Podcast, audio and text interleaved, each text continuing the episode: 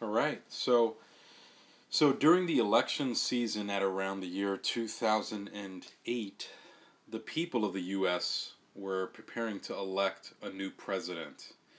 And in January 20th, 2009, Barack Obama became our 44th president. But if you can remember what went on during that time, you'll remember that one of the biggest uh, buzzwords that the Obama campaign used during that election season was the word change. You remember that? And so throughout the city and neighborhoods, you would see the car bumper stickers that would say the word change as part of the slogan that summarized uh, Barack Obama's campaign and what he was all about. Uh, and so, to be quite honest, I think that slogan change was a very successful one um, because it spoke to the majority of the people in this country. People wanted a change.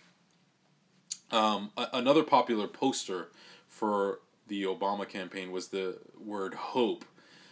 And so, again, this too spoke to the American people because it hit at the very root of what the people were feeling towards the future of our society. They were feeling hopeless, and so they wanted hope and change. Now, I'm not here to talk about politics, but what I do want to point out um, is something that should have been very obvious to Christians during that time of the election. And what should have been very obvious is that deep within every human being lies a desire to be led into a direction of progress, right? We are all hoping for a better tomorrow. Even in the smallest things, we have a sense of dissatisfaction and feel that there's got to be more to life than this. And so we make messiahs out of people that we look up to in hopes that they would have the answers to our fallenness.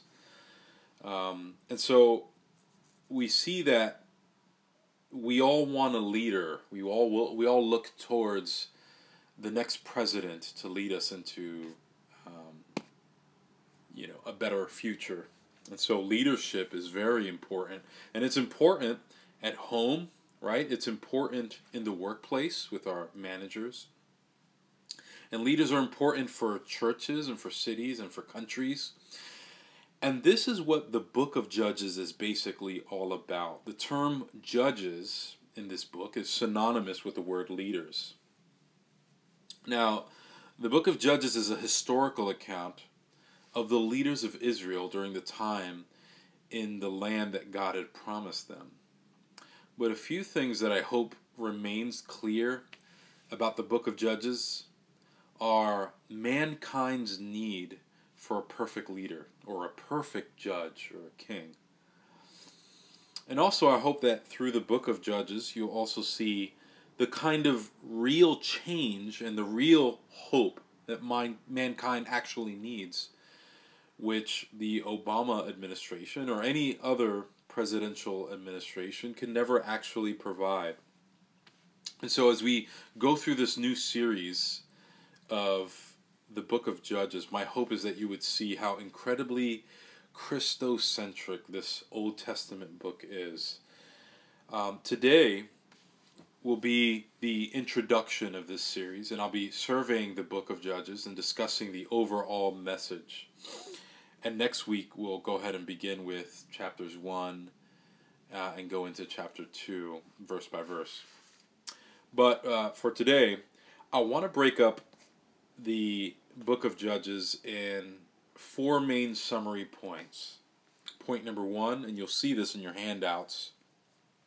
Point number one how the people of God responded to God's blessing. Point number two how the people of God responded to God's punishment. Point number three God uses imperfect judges. And point number four what the people of God ultimately needed. Okay, so we're going to go through these points that pretty much summarizes uh, the book of Judges. So let's look at point number one how the people of God responded to God's blessing. Now, before anything, I want to give you a brief background on the context of this book. This is one of the Old Testament historical books where you would have a historical account about God's people, Israel, and this book covers about two to four centuries of history, and it ends at approximately 1050 BC. And if you remember how Israel became a nation of God, these were a people promised to Abraham by God to be a nation who would be blessed and inherit a promised land. And at first they grew out of slavery in Egypt, but God uses Moses to rescue them and lead them into this land where they would be a free people for God, just as they were promised. Now, the account in Judges takes place after the Exodus and after Moses passes away. Let's look back to the book of Joshua to get the context of where Judges begins. Let's look at Joshua 1, verses 1 through 9. Okay, it says here After the death of Moses, the servant of the Lord, the Lord said to Joshua, the son of Nun, Moses' assistant, Moses, my servant, is dead. Now therefore arise, go over this Jordan, you and all this people, into the land that I am giving to them, to the people of Israel. Every place that the sole of your foot will tread upon I have given to you, just as I promised to Moses. From the wilderness and this Lebanon, as far as the great river, the river of Euphrates, all the land of the Hittites, to the great sea towards the going down of the sun, shall be your territory.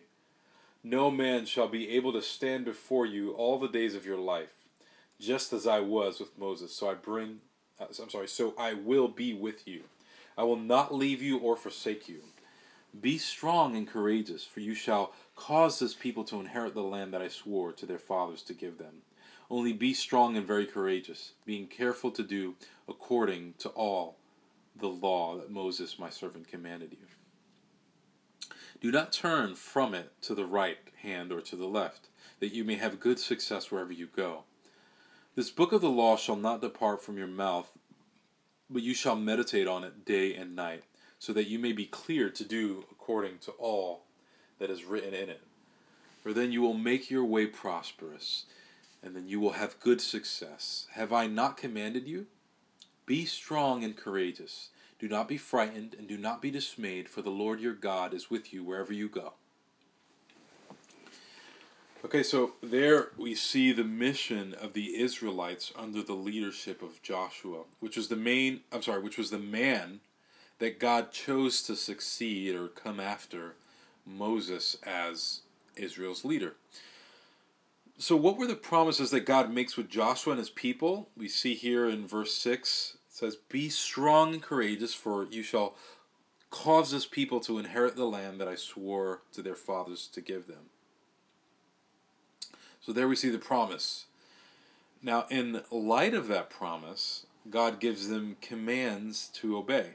Right? You see in verse 7 and 8 saying, Only be strong and be very courageous, being careful to do according to all the law that Moses my servant commanded you. Do not turn from it to the right hand or to the left, that you may have good success wherever you go. This book of the law shall not depart from your mouth, but you shall meditate on it day and night, so that you may be careful to do according to all that is written in it. So, God is basically saying, Look, I, I've saved you. You are a people that I have blessed and made you mine. You have done nothing at all, right, to deserve this blessing, yet I'm giving you these promises of the land. I won't depart from you, you know. I will be your God and you will be my people. And yet the only thing I ask from you is that you would obey me, to be careful to do according to my law. Now, if we think about it, is that too much for God to ask for? I mean, doesn't the creator of the universe deserve to be obeyed by everyone, especially Israel? Uh, after all, God went out of his way to save Israel from slavery. And he would have been completely just in leaving them in that slavery. And and it it should make us think about ourselves. Why should God have have to give me or you any kind of favor, let alone eternal salvation through Jesus Christ, right? And then if you think about when we struggle with issues at work or issues in family or even health, is God obligated to relieve you from these issues? No. We know that God owes us nothing, right? Yet, in the beginning of this book, in the book of Judges, God is blessing Israel as he had promised to do. And he delivered them from the bondage of Egypt, right? He brings them out of the wilderness. He parts the Jordan River. He led them into victory under Joshua in the whole of Canaan, right, north and south. And uh, look, let's look at what it says in Judges 2, verse 1. It says, Now the angel of the Lord went up from Gilgal to Bochim, and he said, I brought you up from Egypt, and I brought you into the land that I swore to give to your fathers. I said, I will never break my covenant with you. Right? So here, here we see God expressing his blessing and faithfulness to his people. Now, in the following verse, in verse 2, he uh, is forbidding the people to make other covenants of their own. Let's look at it. It says, And you shall make no covenant with the inhabitants of this land. You shall break down their altars. And then look what it says here. It says, But you have not obeyed my voice. What is this that you have done?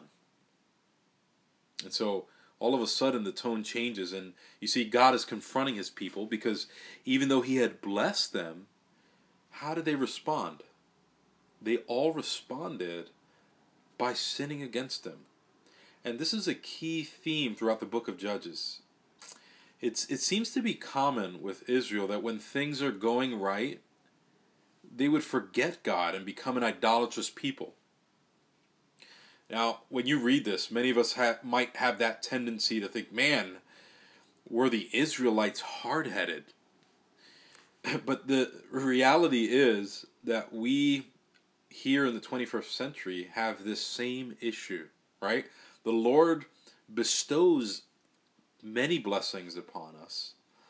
And all of us here are sinners, right? And deserve to be punished for all eternity. Yet, instead of giving God his due worship, we often worship creature rather than creator. Now you may you may be saying to yourself, well, "I don't bow down to any creature or graven images," but in reality, whenever we value anything, whether if it's entertainment or family or job or relationships more than God, we're actually giving it the place of God in our lives, and this is idolatry. And it's usually evident in a person not by what they tell you, right? No one's going to confess their idolatry, and sometimes we don't even notice it, but uh, we know this when you see the priorities of people, right? Or even ourselves, the priorities of ourselves.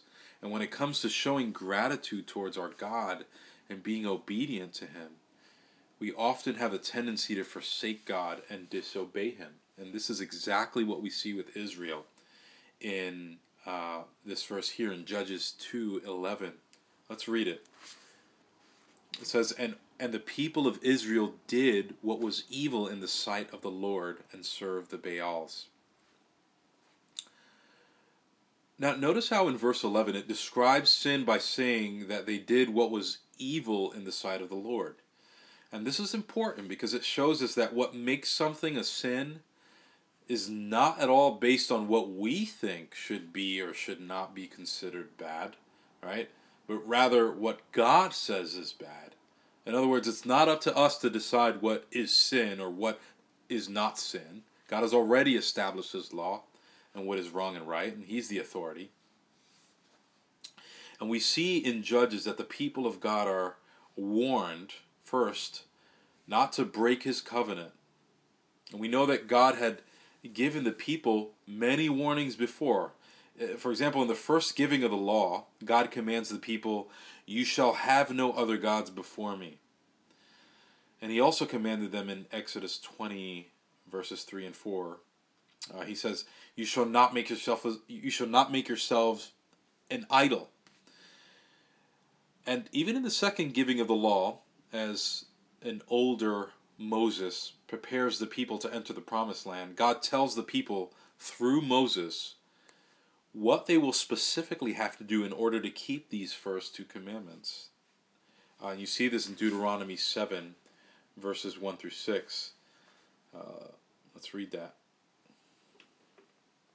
It says, When the Lord your God bring, brings you into the land that you are entering to take possession of it, and clears away many nations before you the Hittites, the Girgashites, the Amorites, the Canaanites, the Perizzites, the Hivites, and the Jebusites, seven nations more numerous and mightier than you.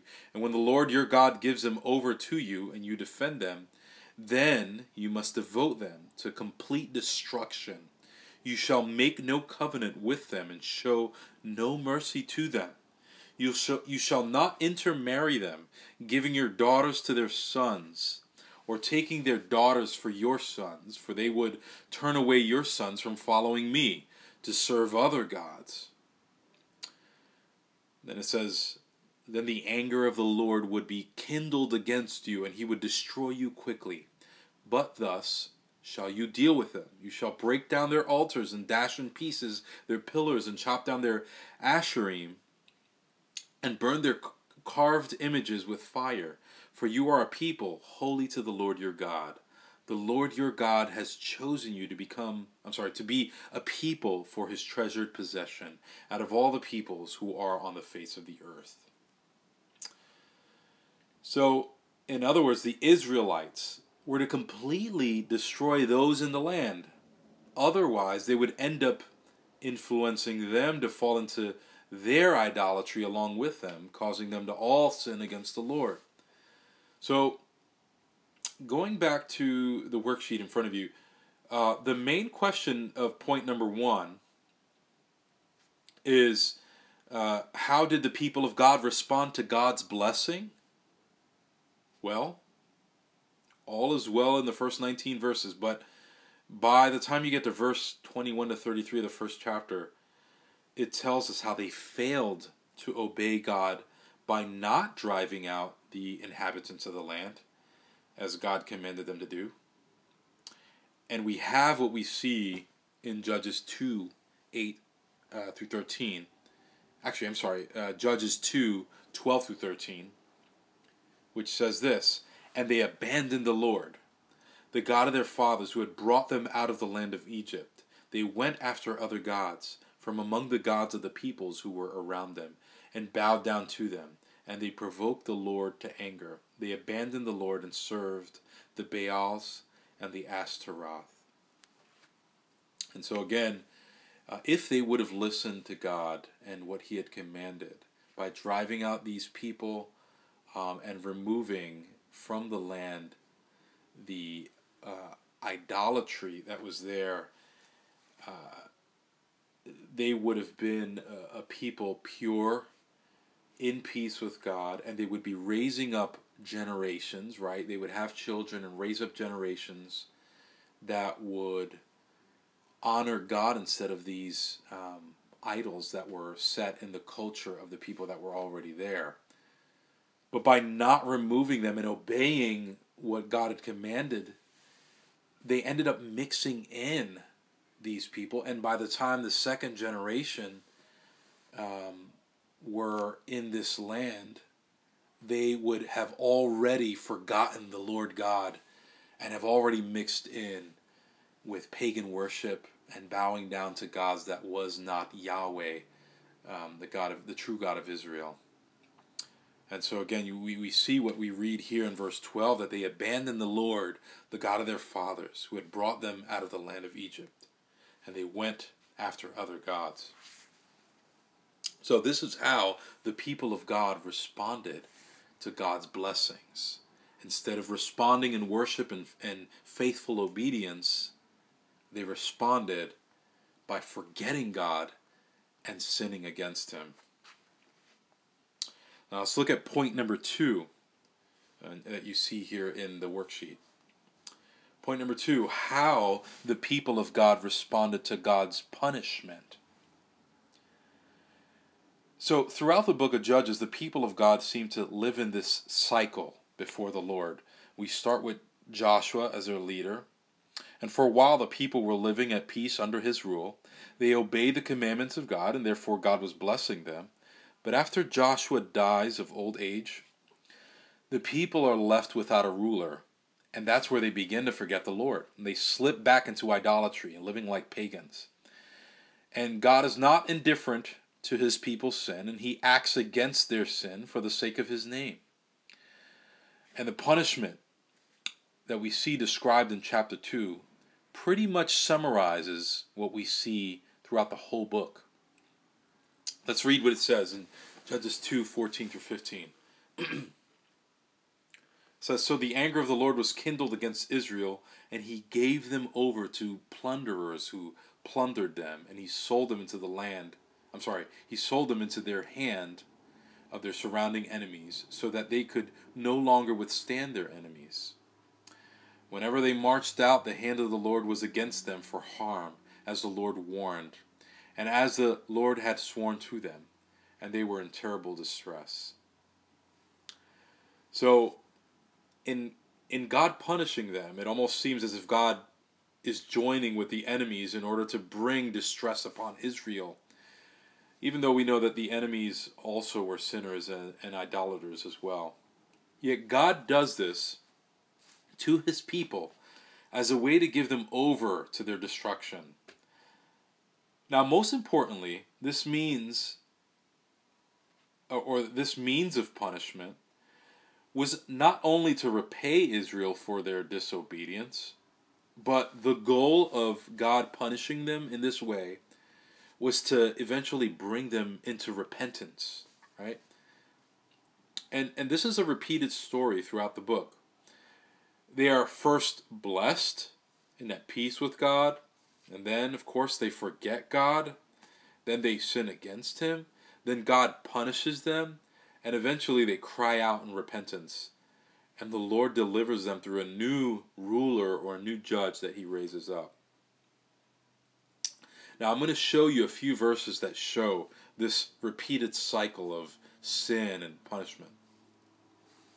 So, first, God uses the Arameans from Mesopotamia for Israel's punishment. And you see that in Judges 3 7 through 8. That reads, and the people of Israel did what was evil in the sight of the Lord, and they forgot the Lord their God and served the Baals and the Asheroth. Therefore the anger of the Lord was kindled against Israel, and he sold them into the hands of the hands of the Cushan Rishathaim, king of Mesopotamia.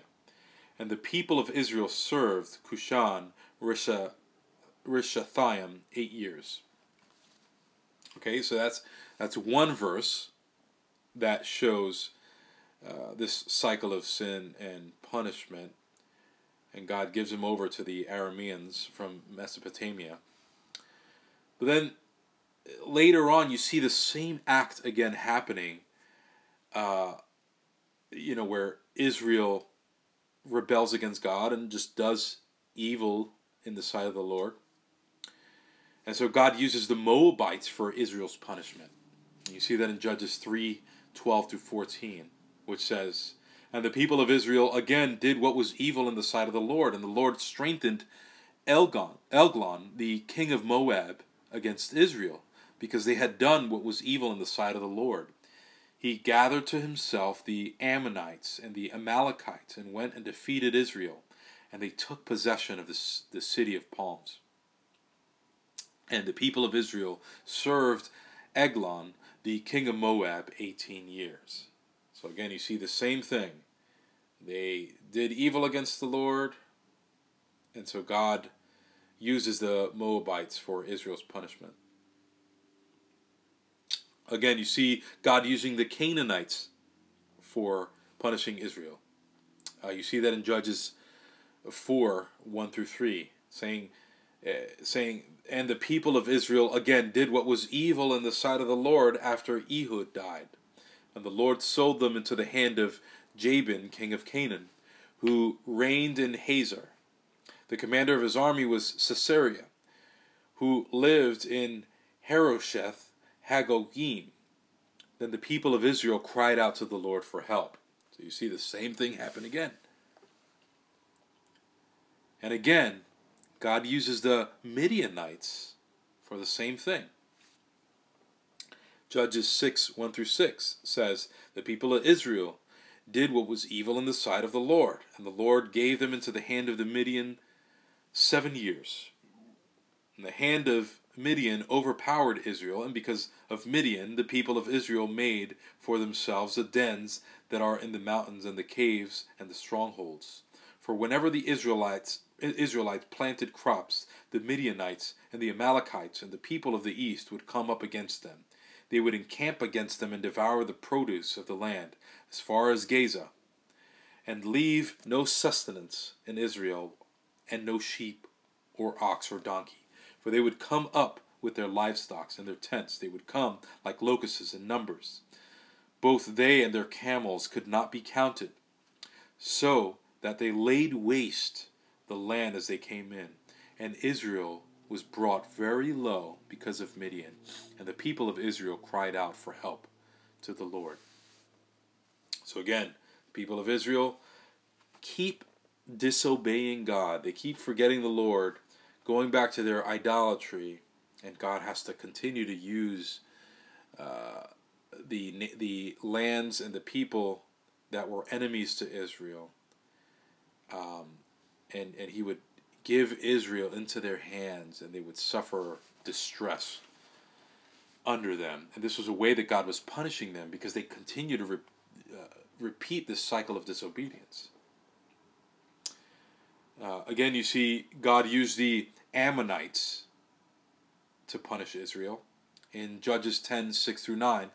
It's saying here, the people of Israel again did what was evil in the sight of the Lord and served the Baals and the As- Ashtaroth, the gods of Syria, the gods of Sidon, the gods of Moab, the gods of the Ammonites, and the gods of the Philistines. And they forsook the Lord and did not serve him. So the anger of the Lord was kindled against Israel, and he sold them into the hands of the Philistines and into the hands of the Ammonites, and they crushed and oppressed the people of Israel that year. For eighteen years they oppressed all of the people of Israel, who were beyond the Jordan in the land of the Amorites, which was in Gilead. And the Ammonites crossed the Jordan to fight also against Judah, and against Benjamin, and against the house of Ephraim so that Israel was very, uh, I'm sorry, so that Israel was severely distressed. Now, as Reformed Christians, it's not too difficult to see and understand God punishing Israel for their disobedience. But it's interesting to see that it is not until they suffer through these punishments that they all of a sudden start to reconsider their ways. And what we see in this vicious cycle of Israel's history is that when they do face great distress, they end up repenting. And here's some verses that show this. Judges 3:15 under the Moabite rule we read here it says then the people of Israel cried out to the Lord. You see that's uh, showing that they finally repented. You see, under the Canaanite rule, the same thing.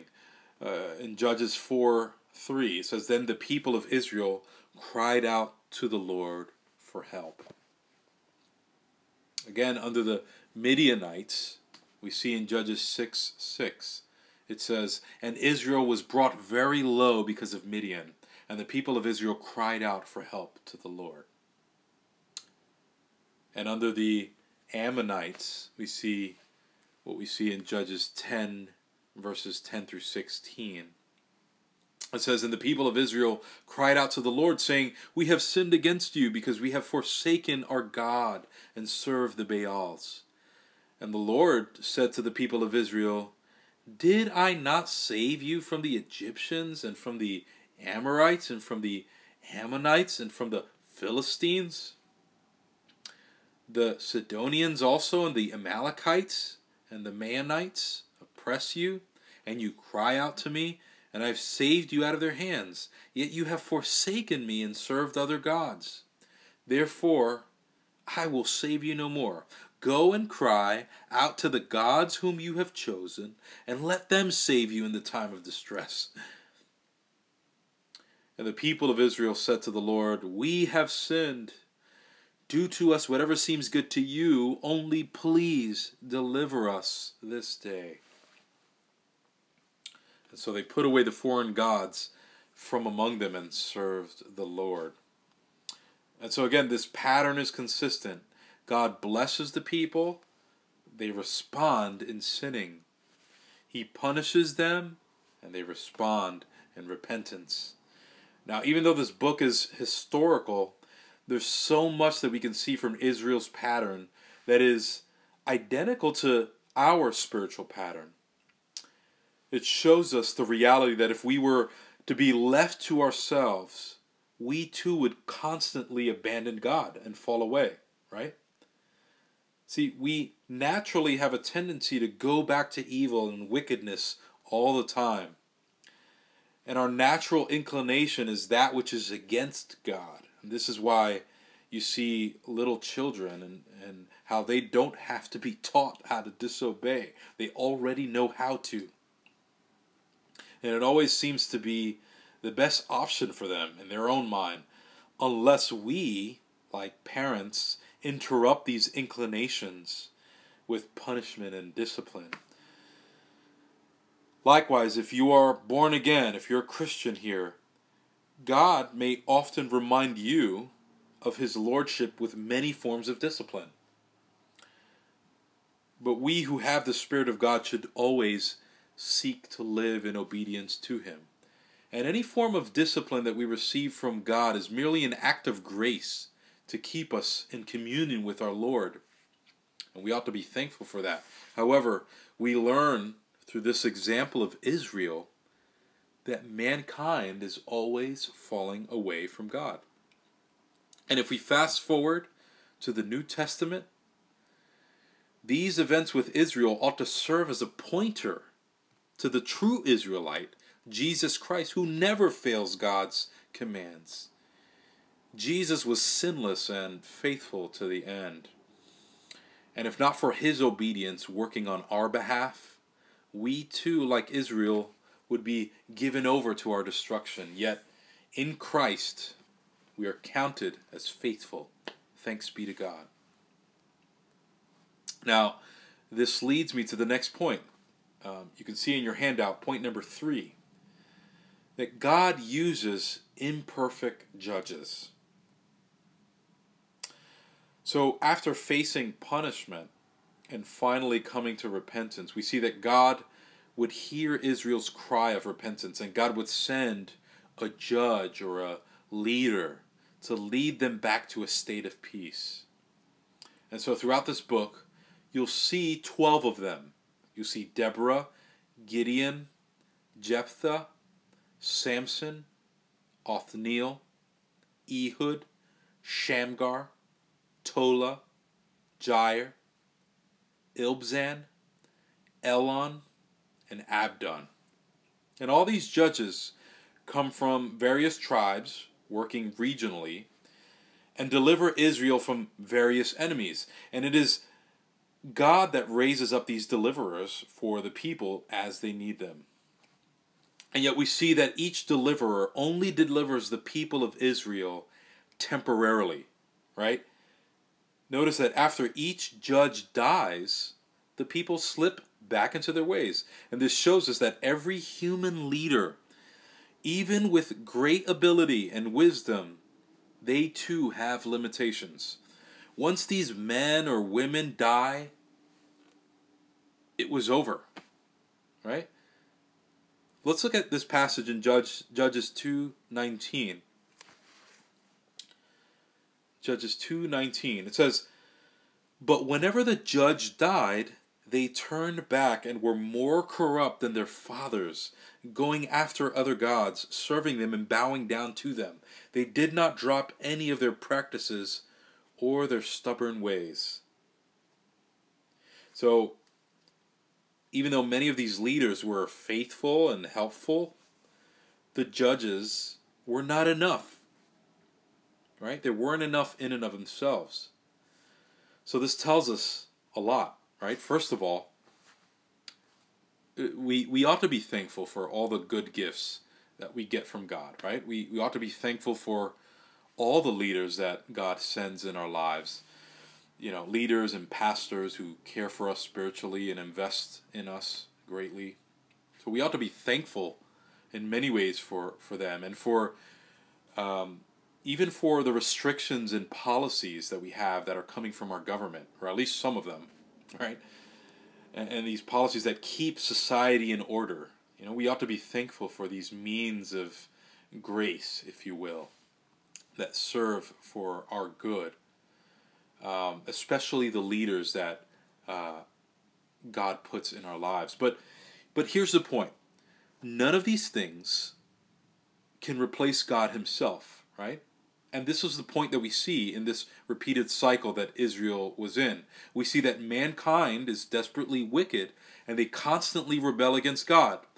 But we also see that even though many judges came and served in their term, none was able to ultimately solve man's greatest dilemma, which was this problem of sin. And so, as we go more throughout this teaching series, throughout the book of Judges, I pray that as you see this cycle of judges that God sends to deliver his people, that you would begin to see how it relates to our need for an ultimate judge who would rule not only in the land, but one who would rule in the hearts of men. And we know through Scripture that this ultimate judge and ruler is Jesus Christ, the one who has the victory over sin and, and the victory over death, and is the only way into the kingdom of God, the true promised land. And, and if you repent and receive Him by faith, this is guaranteed for you. And so, again, I hope that this teaching series um, throughout this book of Judges would be uh, a, a helpful tool to see what the book of Judges is all about uh, a pointer to the true judge, the true leader that mankind ultimately needs to solve mankind's ultimate problem, which is sin. And we see that this uh, ultimate ruler, this ultimate judge, who would who would bring ultimate peace, is none other than the Lord Jesus Christ. And this brings me to point number four. You can see it on your worksheet. Point number four is what the people of God ultimately need. And so it, it can get really depressing really fast when we read the book of Judges without knowing its place in the whole canon of Scripture, right? And, and the good news that we ought to see from the book of Judges is not only that the people need a Savior, but that God is faithful and will give them a Savior. In chapter 2, we're told that God raises up these judges who save them out of the hands of these raiders. You see that in uh, chapter 2, 16. Yet the judges could only save some of the people from some of the raiders at only a specific time. What they needed was something far more powerful, and honestly, they needed something far more permanent. And this is what God has provided in Christ, not only for the Israelites, but for the whole world, those who uh, believe. And this is what the whole Old Testament is really about, uh, if you if you think about it. It constantly points us forward to man's ultimate need, which is a savior. And even though throughout biblical history, many have come to bring temporal deliverances, and they, yet they were merely pointers uh, of our ultimate need, which is deliverance from ourselves, and to show our ultimate deliverer, deliverer, which is Jesus Christ, the Lord of Lords and King of Kings. Look at this promise that we see in Jeremiah 23, verse 5. It says, Behold, the days are coming, declares the Lord, when I will raise up for David a righteous branch, and he shall reign as king, and deal wisely, and shall execute justice and righteousness in the land. And you'll see uh, several chapters later the Lord says, I will lead them beside streams of water on a level path, where they will not stumble. He who scattered Israel will gather them and will watch over his flock like a shepherd. You see that in Jeremiah uh, 31, verses 9 through 10. And then, of course, centuries later, we see Jesus telling his disciples that he would be the Savior, the leader, the judge that they need. Uh, we see this in John 10 14, 15, where he says, I, this is Jesus Christ, I am the I am the good shepherd. I know my own and my own know me, just as the Father knows me and I know the Father, and I lay down my life for the sheep. And then uh, look at John 10 27 through 28. And look at what Jesus says. He says, My sheep hear my voice, and I know them, and they follow me. I give them eternal life, and they will never perish, and no one will snatch them out of my hand. So, where many rulers and judges have failed, we see through these verses that we read that Jesus Christ succeeds in this task. And not only will we receive the blessing of peace and fellowship with our ruler, but a peace and a fellowship that's for eternity. And this is what's secured for us in Christ. He gives us eternal life and promises that in His rule, none who are in Him will perish, and none will be snatched out of His hands. This is eternal security. And that truth should cause us all to live and, and, and live a life of worship and live a life of thanksgiving unto the Lord and, and praise God for his provision through Christ, right? And so, as I conclude, uh, as we get into this study more throughout the next few weeks, I pray that it would serve as a reminder that our greatest need, again, is not met through any temporary rulers or any temporary means, nor is hope and change met through the next presidential election. Even though we ought to pray for God's help and grace for the future of our country, but our greatest need is an eternal one that only the great judge, Jesus Christ, can meet. So let us honor the true judge as his people by placing our hope in him alone. Amen. Amen. Any uh, questions or comments? Any thoughts?